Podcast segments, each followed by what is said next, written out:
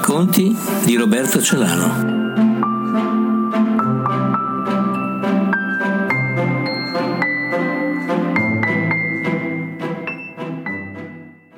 Titolo del racconto L'invisibile.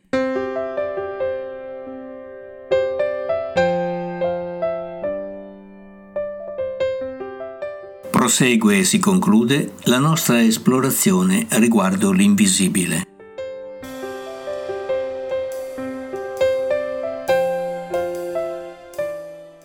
Ci eravamo chiesti perché questa tendenza stenografica di simboleggiare, di portare le cose a quella conclusiva brevità che suggeriva Leonardo.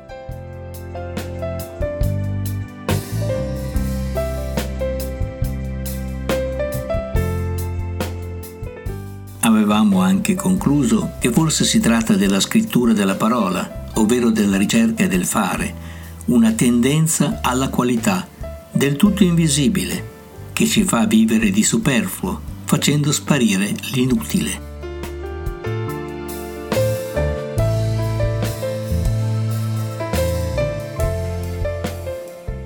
L'arte ha sempre anticipato questi concetti. Una linea, un vortice di punti, uno spessore di segno ed altro ancora, che l'artista deposita sulla tela e che fanno dire a chi si trova in una visio acustica straordinario.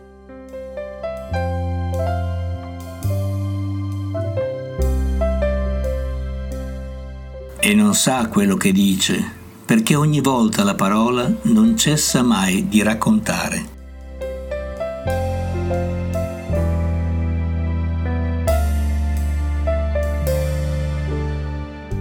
Nel linguaggio abbiamo molti esempi di invisibilità. Per esempio, parliamo tanto di fortuna e non potremmo dire che aspetto ha, che manifestazione, che caratteristica. Parliamo dell'orizzonte e dobbiamo pensarlo, forzatamente, come qualcosa che si sposta di continuo. E più ci avviciniamo e più si sposta.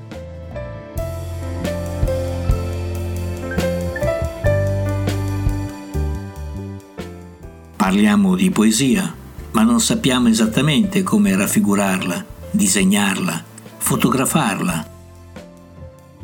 Ma chi negherebbe la sua esistenza, la sua invisibilità?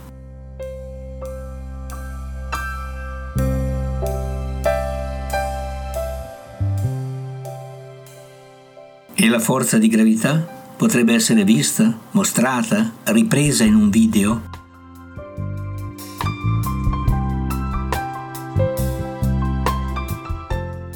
Andiamo sul difficile, la voce.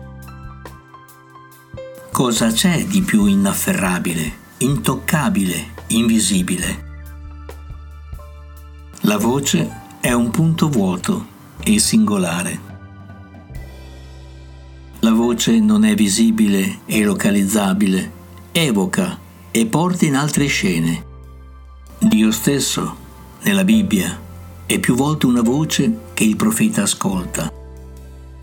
E Dio è un'idea dell'invisibile.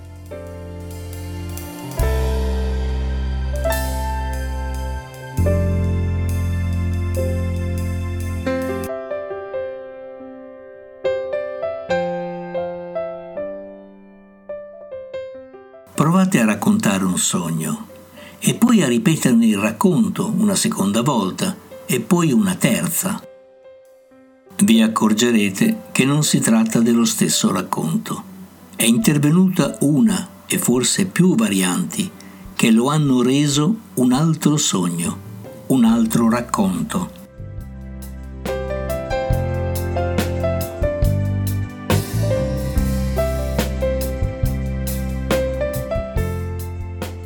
Questa invisibilità della parola si ripete e mai nello stesso modo.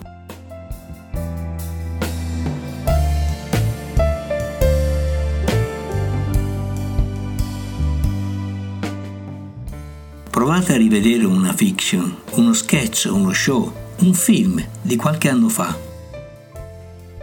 potreste verificare una lettura, un ascolto ben diverso da quello provato un tempo.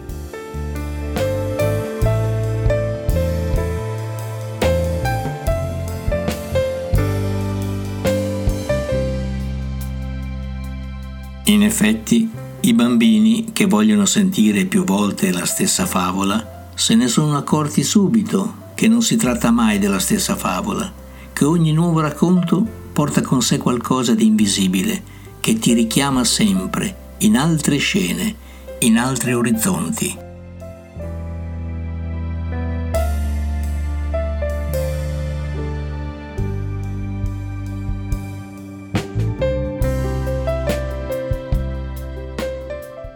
Libro rappresenta come il dire, il fare giungano alla scrittura.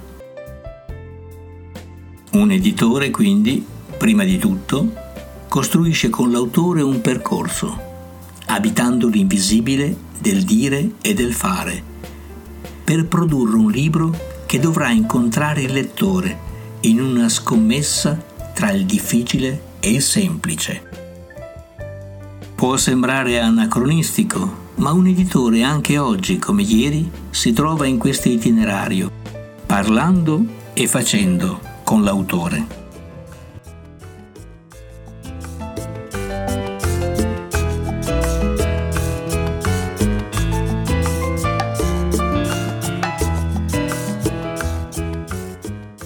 E che dire del colore?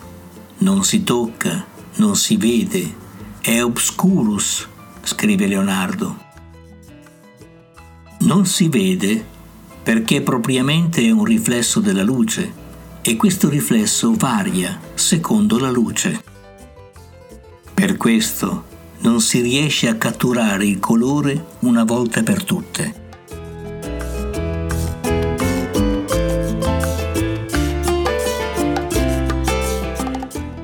E la fantascienza? Non è forse l'idea del tempo, l'idea che la parola non sia padroneggiabile né governabile? La fantascienza insiste sull'esistenza dell'inesistenza, sull'invisibile del visibile. Costituisce un'astrazione di quanto la scienza non possa essere disgiunta dall'arte e di quanto l'arte racconti la scienza di quanto la frontiera sia la combinazione di un passo con un altro passo. Quando il viaggio si trova in un itinerario, le cose non sono limitate.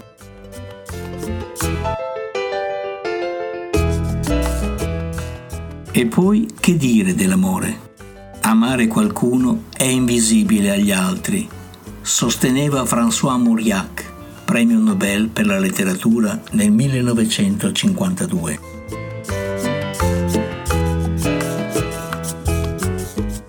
E cosa vogliamo dire della musica? Non si può vedere, si può solo ascoltare e ci porta in dimensioni spesso inudibili, invisibili appunto. Per non parlare dell'eleganza, che non c'entra con la moda, del tempo,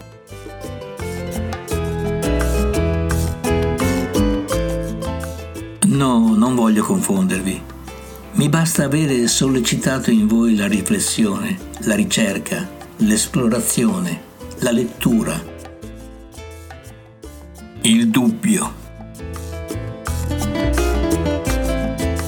Friedrich Nietzsche, in Così parlò Zarathustra, nel prologo, scriveva Bisogna avere ancora un caos in sé per poter generare una stella danzante.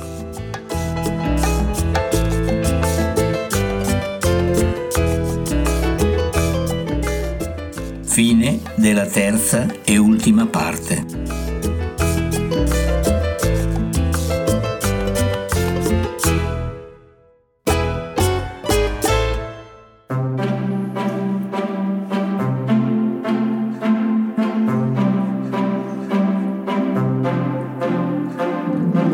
I racconti di Roberto Celano.